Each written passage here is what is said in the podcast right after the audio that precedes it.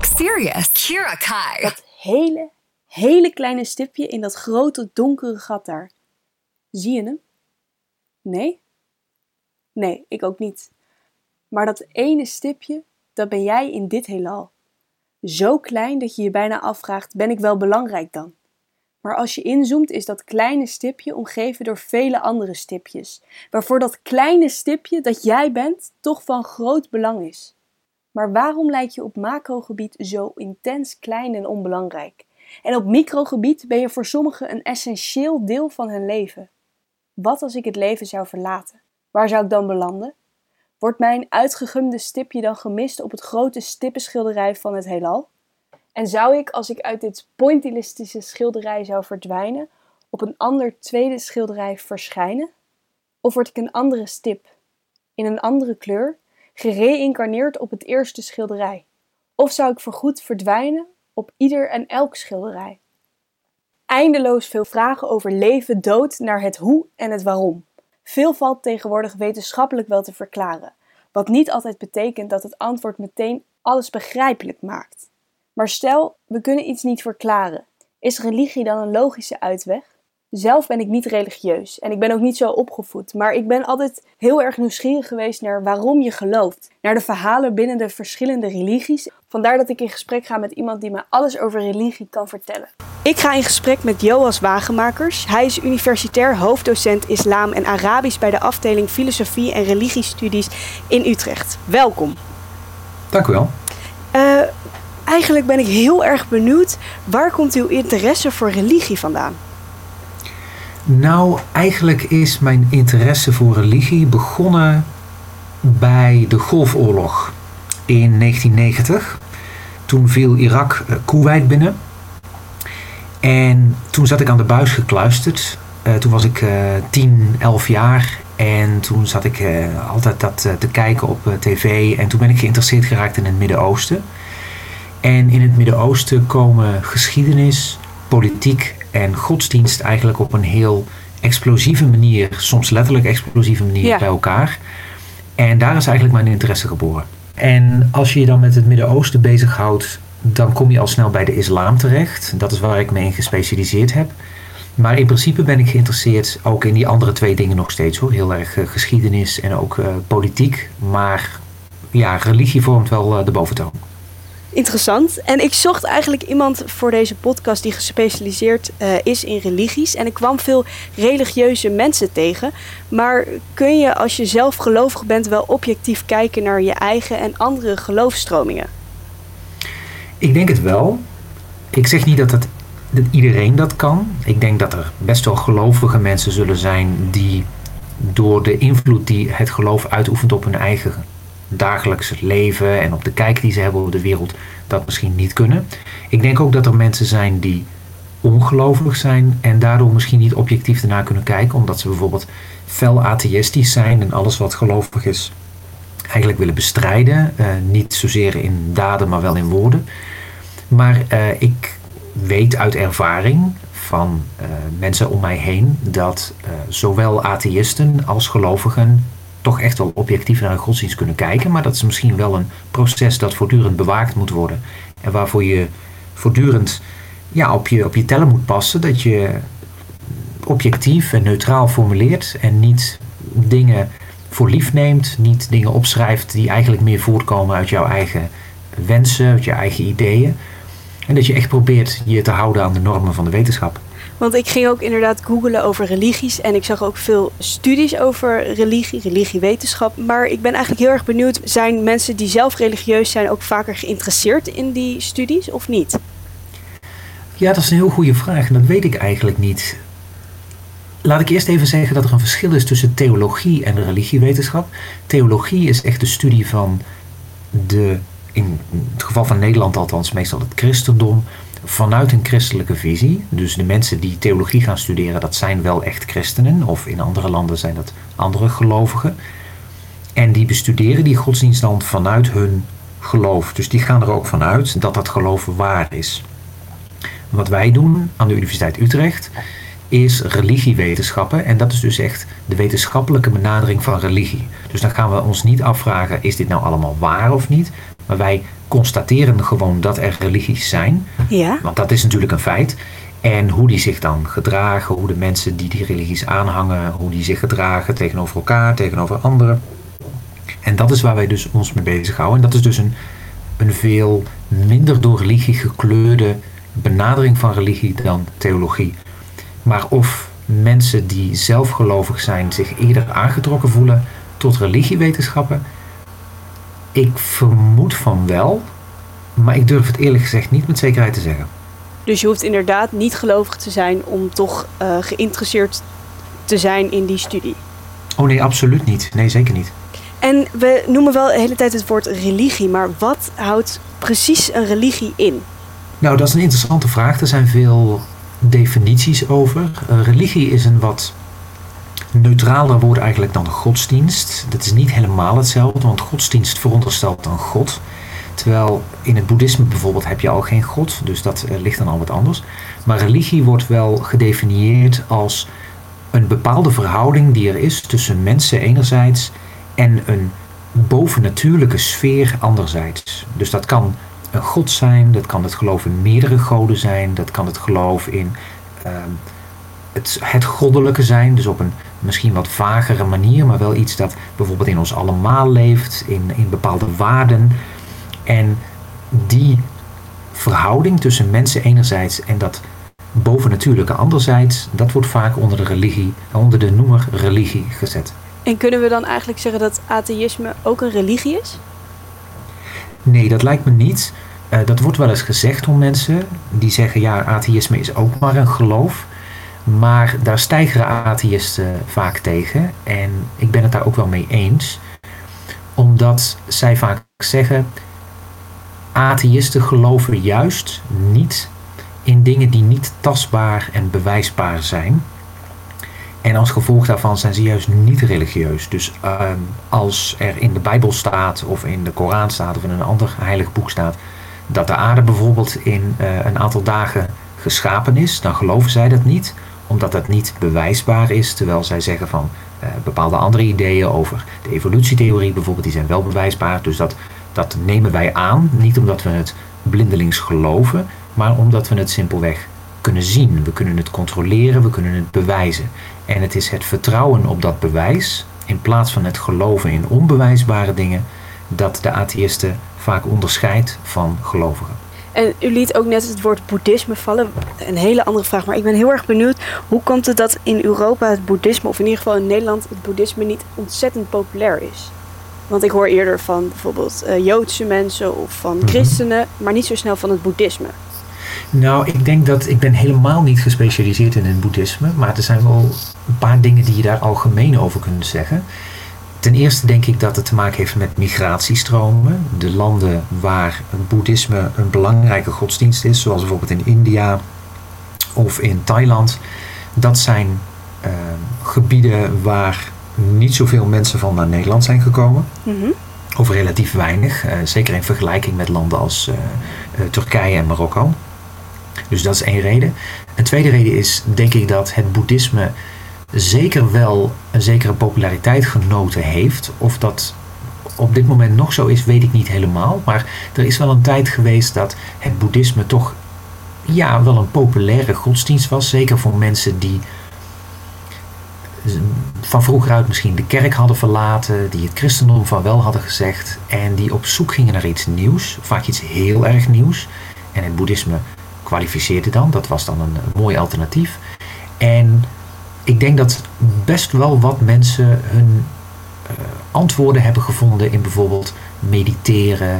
Um, sommigen hebben zichzelf bekeerd tot het boeddhisme. En dan zijn er nog natuurlijk ten derde een heleboel mensen die iets van het boeddhisme over hebben genomen zonder die godsdienst helemaal omarmd ja. te hebben. Zoals bijvoorbeeld het hebben van een boeddhabeeld. Ik geloof ja. dat een kwart, een kwart van de Nederlanders een boeddhabeeld in huis of in de tuin heeft. Ik heb hem ook, ja. Nou, hier, dat, dat bedoel ik. Dus ja. dat is, uh, ja. Is het vaak ook dat mensen die gelovigen waren in een ander geloof soms ook overstappen? Nou, ik heb een paar collega's die onderzoek dan, uh, doen naar het boeddhisme. En ik heb die vraag ook een keer aan hen gesteld. Ja. En dat dus, ik vind het een heel interessante vraag die u stelt. Dat ik mezelf ook gesteld heb. Niet alleen daarom natuurlijk. Maar. Ja. En um, ik, ik denk, zij antwoordde mij toen dat daar eigenlijk nog meer onderzoek naar gedaan moet worden. Je zou bijvoorbeeld kunnen zeggen dat mensen die een Rooms-Katholieke achtergrond hebben en dus meer bekend zijn met bijvoorbeeld het hebben van beelden, het hebben van fysieke rituelen, dus dat ze bijvoorbeeld een kaarsje branden of zulke soort dingen doen, dat die misschien eerder geneigd zijn om het boeddhisme te omarmen en om zich te bekeren tot het boeddhisme, omdat het boeddhisme heel algemeen gesproken, heel oppervlakkig gesproken, rituelen heeft en ook weer beelden heeft die men doet denken aan het Rooms-Katholicisme. Oh, okay. En je zou kunnen verwachten dat bijvoorbeeld protestanten, die die beelden er juist helemaal uit hebben gegooid en al die rituelen, of grotendeels in ieder geval eruit hebben gegooid, dat die misschien minder geneigd zijn om het boeddhisme te omarmen. Aan de andere kant kan het natuurlijk ook zo zijn dat Rooms-Katholieken juist iets heel nieuws willen en daarom juist op zoek gaan naar een traditie waar dat niet het geval is. En protestanten ook weer. Dus dat, dat zijn allemaal vragen die daarbij, dan bij mij opkomen. En het, het antwoord weet ik er niet op, maar het is wel een, een interessant iets om te onderzoeken. En zou in principe iedereen een religie kunnen opzetten? Ik denk het wel. Uh, hoe succesvol dat is, is een ander verhaal. Maar als je... Kijk, het, het probleem is een beetje dat als je jonge godsdiensten hebt, jonge religies hebt, zoals bijvoorbeeld um, uh, de uh, Church of Jesus Christ of Latter-day Saints. Dat is uh, de Mormoonse kerk, wordt die vaak genoemd, maar dat is een term die ze zelf liever niet horen.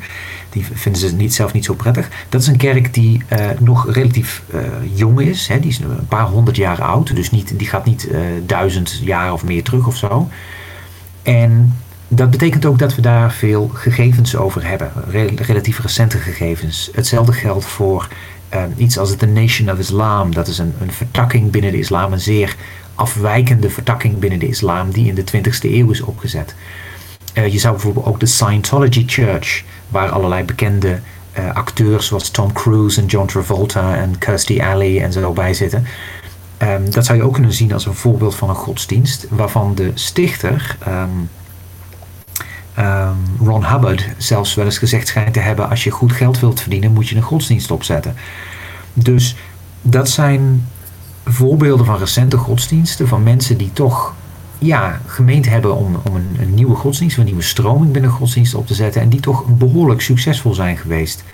Aan de andere kant denk ik dat die moderne tijd, met al zijn media en alle ja, eigenlijk um, kritiek waar je aan blootstaat als je zoiets zou doen, die zouden er wel voor zorgen, denk ik, zeker in onze tijd, dat het heel moeilijk is om met een onfeilbare, absolute waarheidsclaim te komen, die religies vaak maken, ja, zonder dat dat van alle kanten bekritiseerd wordt. Dus ik denk dat godsdiensten als het jodendom, het christendom, de islam, het hindoeïsme, het boeddhisme, die zijn allemaal in zekere zin veilig opgeborgen in een diepe geschiedenis waar we niet zo vreselijk veel meer van weten. Dat beschermt die religies in zekere zin ook een beetje tegen uh, kritiek. En dat zou in onze tijd wat minder het geval zijn. Wat is het effect van sociale media op de verspreiding van geloven die misschien al bestaan of uh, best wel redelijk nieuw zijn? Nou, dat kan uh, negatieve en positieve gevolgen hebben vanuit het oogpunt van gelovigen. Het kan, laat ik beginnen met het positieve. Het kan positieve gevolgen hebben in de zin dat je veel meer mensen kunt bereiken natuurlijk. Uh, een collega van mij, uh, Katja Rako, die doet onderzoek naar uh, christendom in uh, Amerika, naar grote megakerken in Amerika. En zij heeft bijvoorbeeld in haar onderzoek laten zien dat er mensen zijn die bijvoorbeeld de Bijbel niet meer als een boek lezen, maar op hun um, tablet. En die bijvoorbeeld, uh, dat zijn allerlei apps voor dat je bijvoorbeeld elke dag een Bijbelvers krijgt uh, via uh, WhatsApp of weet ik veel wat uh, er allemaal is. En dat zijn het soort middelen die je kunt gebruiken om op een heel makkelijke manier, zonder dat je er veel geld aan uit hoeft te geven, het woord dat jij wilt verkondigen te verspreiden. Aan de andere kant is het natuurlijk ook zo dat via sociale media als Facebook en Twitter en Instagram en al die dingen, staan gelovigen tegelijkertijd ook bloot aan allerlei zaken die misschien niet overeenkomen met de regels van het geloof. En daardoor is het in zekere zin misschien ook wel een bedreiging voor de waarheidsclaims. Dus die sociale media kunnen, net als de traditionele media overigens, ingezet worden op een voor gelovigen positieve, maar ook op voor gelovigen negatieve manier. En even een hele andere vraag. Uh, stijgt het aantal mensen die zich uh, bekeren tijdens de coronacrisis? Want we hebben natuurlijk een hele rare situatie en ik ben benieuwd, heeft dat invloed op uh, de bekering van mensen? Ik vraag me af of het invloed heeft op de bekering van mensen. Het is eigenlijk nog te vroeg om daar uh, duidelijke uitspraken over te kunnen doen. Omdat het, nou ja, het lijkt misschien heel lang, maar in feite zitten we natuurlijk nog niet zo heel lang met dit probleem. Maar ik denk dat het wel leidt tot een grotere ontvankelijkheid voor het hogere, voor uh, religieuze zaken. Dus dat mensen wel, omdat ze geconfronteerd worden met ziekte, omdat ze geconfronteerd worden met dood, omdat ze thuis zitten en daardoor dus misschien ook na gaan denken en gaan reflecteren op hun leven, dat ze meer ontvankelijk zijn voor religie. Dus dat denk ik wel. Het zou me ook niet verbazen als, dat zagen we bijvoorbeeld na elf september in Amerika, maar na de aanslagen destijds, dat uh, het kerkbezoek enorm toenam. Ja. Maar dat dat een aantal maanden daarna ook weer gewoon afnam en weer terugging naar de normale niveaus van voor uh, elf september tweeduizend één. Nu kunnen we op dit moment natuurlijk niet naar de kerk, omdat, uh, of tenminste het kan wel, maar met heel kleine aantallen. Ja. Uh, de moskeeën die hebben hun, hun, hun diensten afgelast en zo, dus uh, dat kunnen we op dit moment niet zien. Maar ik heb wel begrepen dat, uh, ik las laatst een artikel van een dominee die zei, wij hebben normaal vierhonderd uh, mensen in de kerk, maar nu doen we het online, de diensten, en luisteren in één keer zevenhonderd mensen mee. Oh, wow. En waar, waar, waar komen die overige driehonderd vandaan? Yeah. Er zullen dat ook, waarschijnlijk ook wel bijvoorbeeld ouderen vandaag zijn die niet meer naar de kerk kunnen. Dus die nooit in de kerk zitten, maar altijd al meeluisteren. Maar eh, dat heeft denk ik ook wel te maken met dat mensen op momenten zoals deze, of in periodes zoals deze, op zoek gaan naar meer zingeving. Maar ik denk tegelijkertijd ook wel dat als we, of wanneer we, moet ik eigenlijk zeggen, hoop ik, van die coronacrisis af zijn, dat we dan ook wel weer de normale aantallen zullen zien en dat dat niet een blijvend uh, iets is. En u had het net al over de livestreams uh, die dan uitgezonden worden voor gelovigen, zodat ze toch iets kunnen volgen vanuit huis. Waarom vinden sommige mensen het toch nog noodzakelijk om samenkomsten te organiseren? Bijvoorbeeld in sommige Italiaanse kerken, die zijn gewoon open, en in uh, Grieks-orthodoxe kerken gaat de heilige communie gewoon door. Ja, ik denk dat er meerdere redenen voor gegeven kunnen worden. Eén uh, reden is dat binnen het christendom het idee van uh, de gemeenschap der heiligen heel belangrijk is. Dus dat mensen die geloven echt bij elkaar komen, dat die één gemeenschap vormen. Dus het, het wekelijks bij elkaar komen in een kerkdienst, dat wordt echt als, als belangrijk gezien. Ja. Uh, dat heb je overigens in de islam ook uh, en in het jodendom overigens ook. Dus dat het belangrijk is om bij elkaar te komen. Sommige mensen zullen dan zeggen, nou ja, dat moeten we nu gewoon maar niet doen vanwege de situatie. Andere mensen zullen zeggen, nou wij vinden dat zo belangrijk dat we dat toch blijven doen. Sommige mensen zeggen, nou we doen dat dan met niet meer dan dertig mensen, hè, wat conform de, de Nederlandse overheidsmaatregelen is. Andere mensen, zoals in de voorbeelden die u noemde in het buitenland, daar zijn ook mensen bij die zeggen, nou een kerkdienst is iets dat wij doen ter ere van God. En als zodanig geloven wij ook niet dat wij besmet zullen worden met een ziekte, zodra wij ons bezighouden met goddelijke zaken. Wij geloven dan ook dat God ons zal beschermen. Uh, dat is een geluid dat je uh, vanuit meerdere kringen al hebt gehoord. Dat is interessant, omdat mede in Zuid-Korea bijvoorbeeld je ziet dat er heel veel mensen besmet zijn geraakt binnen één kerk. Binnen één ja. uh, kerk in Zuid-Korea, waar, waar ik geloof de helft van alle besmettingen of zoiets kwam uit die kerk. Juist omdat ze doorgingen met het houden van uh, kerkdiensten. Dus daar heeft dat argument kennelijk niet gewerkt. Maar dat neemt niet weg dat sommige mensen wel zo denken. Uh, ik heb bijvoorbeeld ook al affiches gezien of, of uh, hoe noem je die dingen, uh, borden.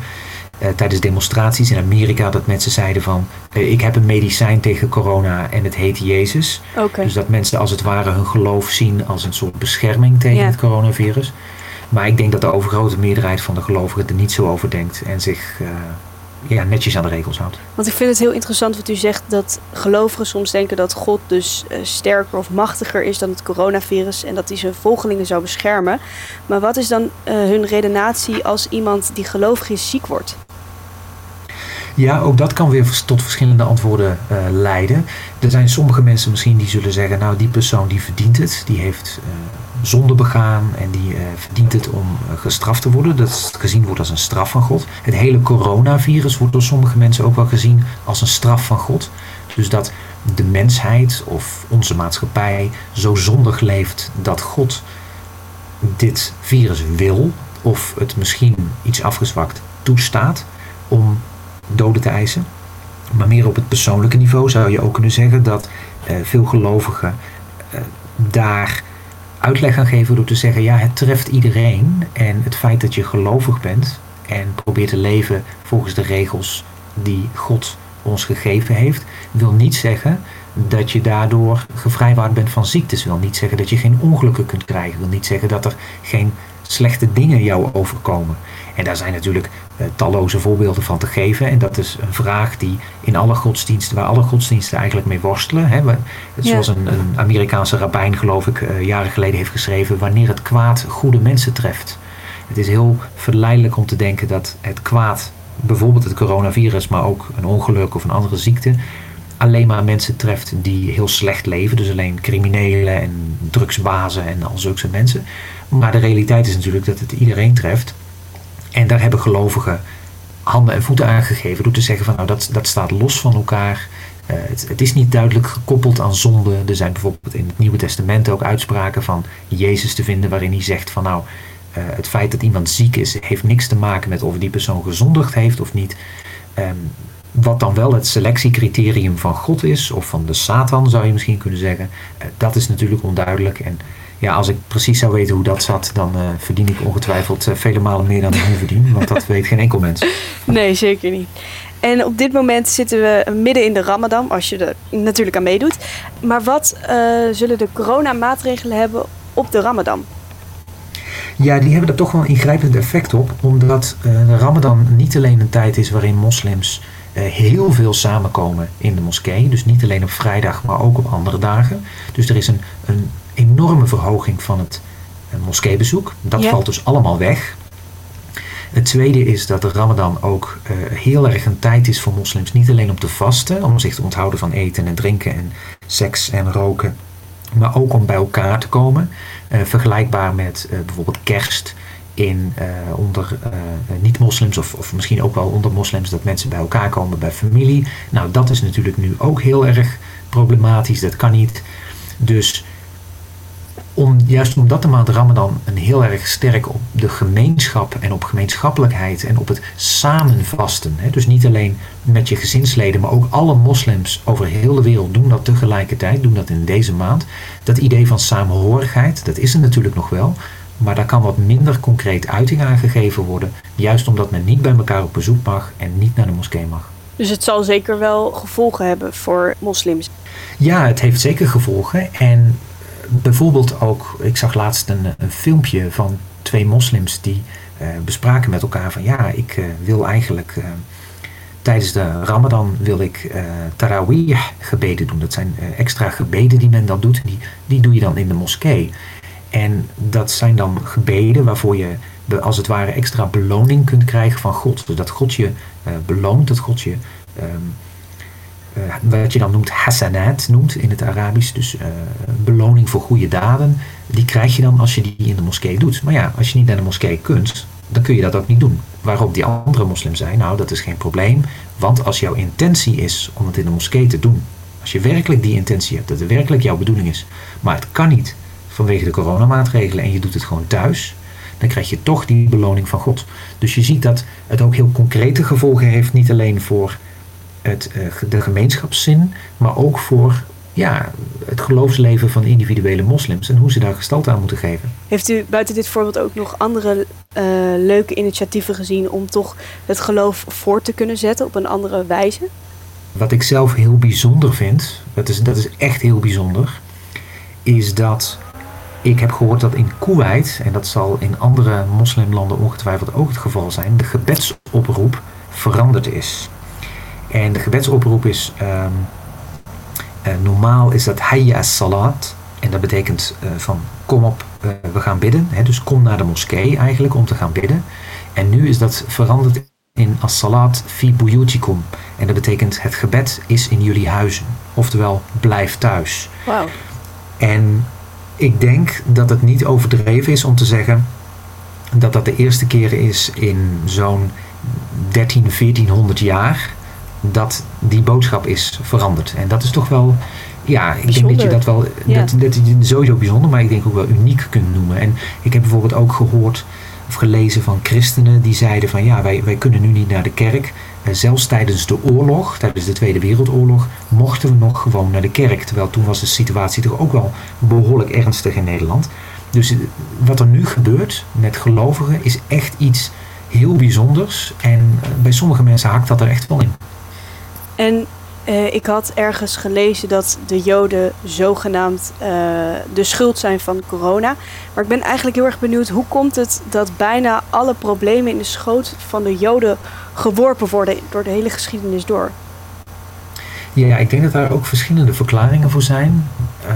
Um, ik ben geen expert op het gebied van antisemitisme, maar ik heb hier natuurlijk wel het een en ander over gelezen. Ten eerste denk ik dat uh, Joden een godsdienst hebben die al heel lang in ieder geval heel erg gericht is op de eigen gemeenschap en dus niet op het uh, ver, verwerven van uh, nieuwe gelovigen en daardoor een beetje op zichzelf staat.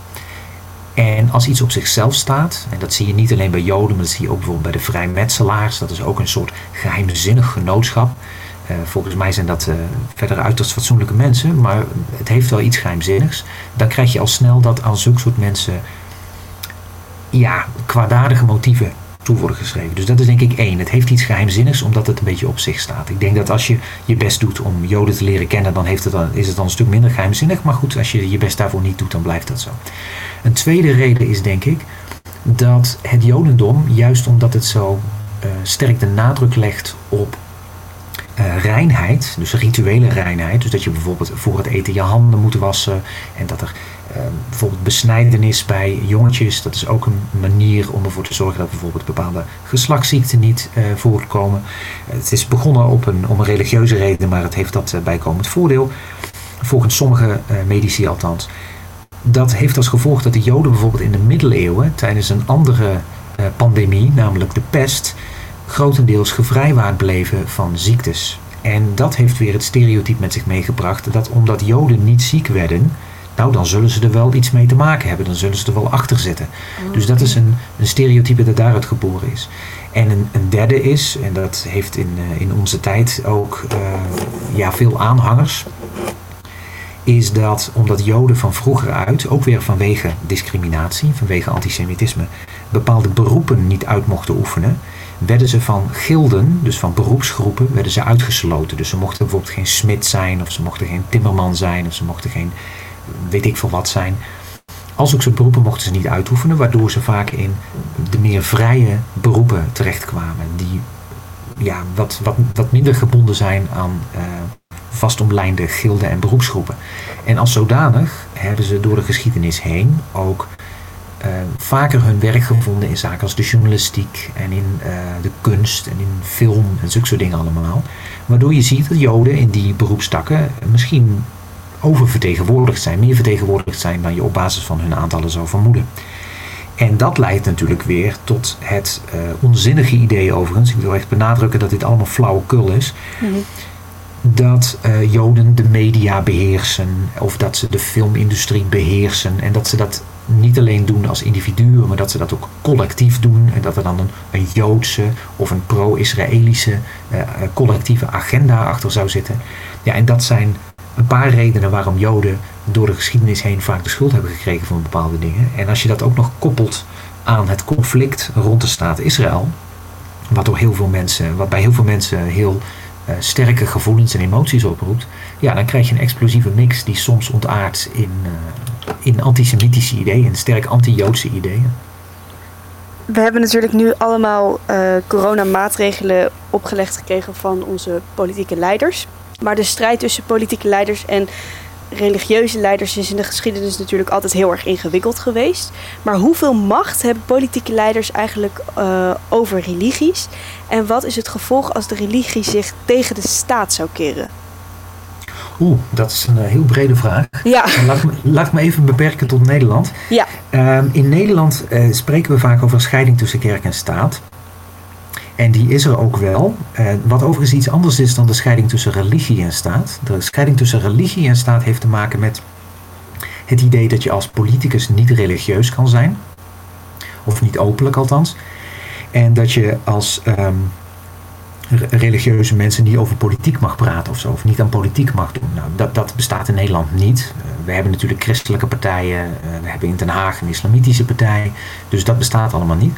Maar wat we in Nederland wel hebben is de scheiding tussen kerk en staat. En dat houdt in dat de staat geen macht heeft. En geen invlo- uh, macht heeft over en invloed heeft op religie. En dat uh, religie geen invloed heeft uh, op en macht over de staat en over de politiek. En dat hebben we in Nederland wel, maar die scheiding is niet heel strikt. Uh, dat betekent bijvoorbeeld dat waar je in Frankrijk echte, bijvoorbeeld geen christelijke scholen hebt die door de staat gesteund worden. Je hebt wel christelijke scholen in Frankrijk, maar die krijgen geen geld van de overheid. En in Amerika ook niet. In Amerika zijn heel veel mensen religieus, maar de staat is wel heel seculier. Daar zie je dat in Nederland de overheid gewoon geld geeft aan christelijke scholen, aan Joodse scholen, aan islamitische scholen. Dus dat is helemaal niet zo'n probleem. De, de neutraliteit van de overheid in Nederland is er een van iedereen krijgt evenveel. Terwijl de neutraliteit in Amerika en in Frankrijk erin is van niemand krijgt wat. Dus dat is een heel ander soort neutraliteit. En dat geeft aan dat de scheiding tussen kerk en staat er in Nederland wel is, maar niet zo strikt is als in landen als Frankrijk en uh, de Verenigde Staten. En ook een andere vorm krijgt. Nou, dan het tweede deel van uw vraag. Wat zou er gebeuren als religieuzen proberen de macht over te nemen? Nou, dat is natuurlijk in diverse landen geprobeerd. Een heel bekend voorbeeld daarvan is Iran, waar in negentien negenenzeventig een revolutie is geweest, heeft plaatsgevonden, geleid door een religieuze leider, door uh, Khomeini. Dat was een, een leider die in negentien twee is geboren en negentien negenentachtig is overleden. En die heeft eigenlijk als leider van die revolutie, heeft hij van Iran, wat tot dan toe een, in ieder geval in naam seculiere republiek was, of een seculiere uh, koningshuis, eigenlijk een monarchie, heeft hij een uh, republiek, een islamitische republiek van gemaakt. Met uh, een islamitische grondwet uh, en een, een geestelijk leider. En dat heeft enorme veranderingen teweeggebracht in Iran. Je ziet dat soortgelijke dingen ook in andere landen zijn gebeurd, zoals bijvoorbeeld in Soedan, waar de Moslimbroederschap, een islamitische organisatie, ook uh, een staatsgreep heeft geholpen of heeft ondersteund, waardoor uh, bepaalde leden van die groep uiteindelijk aan de macht zijn gekomen. Uh, we hebben natuurlijk in de geschiedenis vaker gezien dat de Rooms-Katholieke Kerk bijvoorbeeld in Europese landen heel veel invloed heeft gehad. Uh, we hebben in de geschiedenis van ons eigen land gezien dat uh, de protestantse kerk heel veel invloed heeft gehad in het verleden. Uh, dat bijvoorbeeld het idee, dat, dat bestaat nog steeds, dat bijvoorbeeld ons koningshuis uh, Nederlands hervormd is. Dus niet alleen dat ze protestants zijn, maar dat ze zelfs Nederlands hervormd zijn. Dus binnen die tak van uh, de protestantse kerk. Um, hoeveel waarde daar nog aan wordt gehecht is een tweede natuurlijk. Want bijvoorbeeld onze huidige koningin Maxima, uh, die is van Rooms-Katholieke huizen. En ik weet niet of zij zich ooit bekeerd heeft tot het protestantisme of iets dergelijks. Volgens mij eerlijk gezegd niet. Maar daar wordt dus denk ik niet meer zoveel waarde aan gehecht door heel veel mensen. Maar er is nog steeds wel iets dat van religie dat aan staten kleeft. In Duitsland zie je bijvoorbeeld ook dat een religieuze belasting is. In, in heel Duitsland, in Groot-Brittannië is het zo dat de koningin niet alleen het staatshoofd is, maar ook het hoofd is van de Anglicaanse kerk. Nominaal. Dus er zijn allerlei manieren waarop religie en staat nog met elkaar verbonden zijn, ook in Europese landen. Alleen ik denk dat het idee dat mensen op basis van hun religie de macht over gaan nemen in Europese landen eh, niet echt voor de hand ligt op dit moment. En bij het coronavirus komen inderdaad heel veel coronamaatregelen kijken. Zou dat ook een reden kunnen zijn dat religie zich tegen de staat keert omdat zij bepaalde tradities niet meer mogen uitvoeren? Nee, dat lijkt me niet.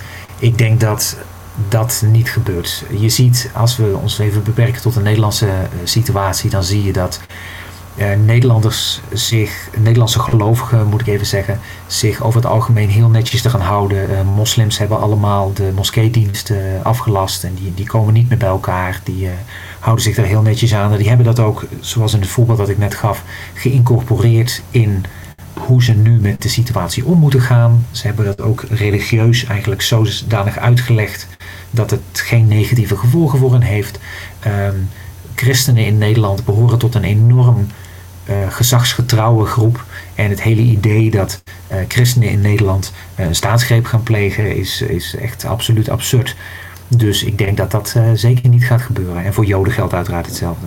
En voor welk geloof is deze situatie eigenlijk het moeilijkst, in de zin van dat ze uh, hun tradities even aan de kant moeten zetten tot de coronacrisis weer voorbij is? Ik denk dat het voor elke godsdienst waar een samenkomst gewenst is, lastig is. En dat betekent op dit moment, in deze maand, dat het denk ik voor moslims het lastig is, het ja. lastigste is. Juist omdat zij zo vaak bij elkaar komen. Maar ik denk dat het in een andere maand uh, ja, voor alle gelovigen lastig is. Want alle pastorale taken, zoals het, het bezoeken van ouderen, het bezoeken van zieken en het helpen van mensen, ja, dat wordt allemaal aan banden gelegd, zoals dat in de zorg in het algemeen het geval is.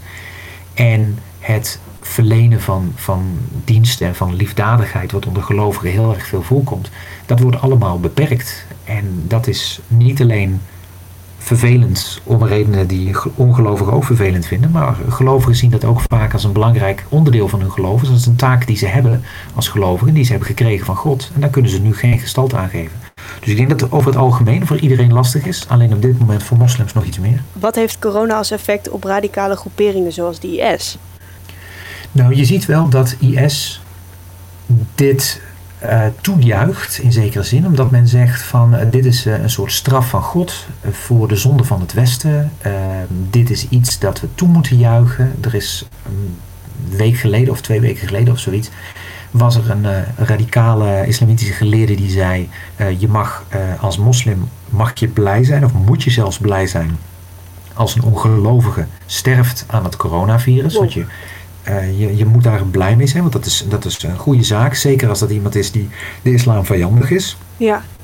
En nou vermoed ik dat... Even onderbreken hoor. Ja. Ben je uh, islam vijandig als je niet gelooft? Uh, In nou, hun dat, ogen? Dat werd niet zozeer gezegd. Uh, ik denk dat ook bij deze man de soep niet zo heet gegeten wordt als die opgediend wordt. Ik denk dat... Uh, ik ken de man die dat zei, ken ik toevallig uh, persoonlijk. En als ik tegen hem zou zeggen van... Uh, Dus uh, u vindt dat uh, ook dat meisje dat daar op straat loopt, uh, dat geen moslim is, uh, dat dat moet, uh, als zij sterft, dan bent u daar blij om. Dan vermoed ik dat hij wel zou zeggen van, nou ja, goed, hè, uh, hij heeft toch ook geen hart van steen. Ja. Maar ik denk wel dat uh, als het gaat om bijvoorbeeld mensen die actief bezig zijn met het aanvallen van moslims, en dat kan aanvallen zijn op een militaire manier, dus bijvoorbeeld een conflict tussen Israël en Palestijn of iets dergelijks, maar dat kan ook zijn op een verbale manier, dus dat er bijvoorbeeld bepaalde politici uh, uitspraken doen over de islam die moslims uh, niet fijn vinden, dat zulke soort mensen wel degelijk, als zij zouden sterven aan het coronavirus, dat er een heel kleine minderheid is van moslims die dat uh, fijn zou vinden. En dat zijn wel geluiden die je bij I S inderdaad hoort. En denk je dat de aanhang van I S groter zal worden door, de, door het coronavirus?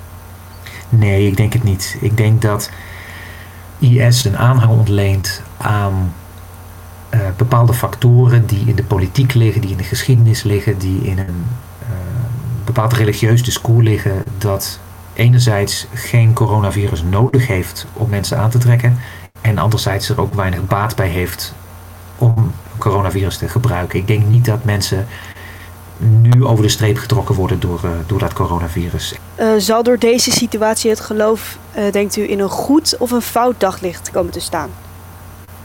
Ik denk allebei.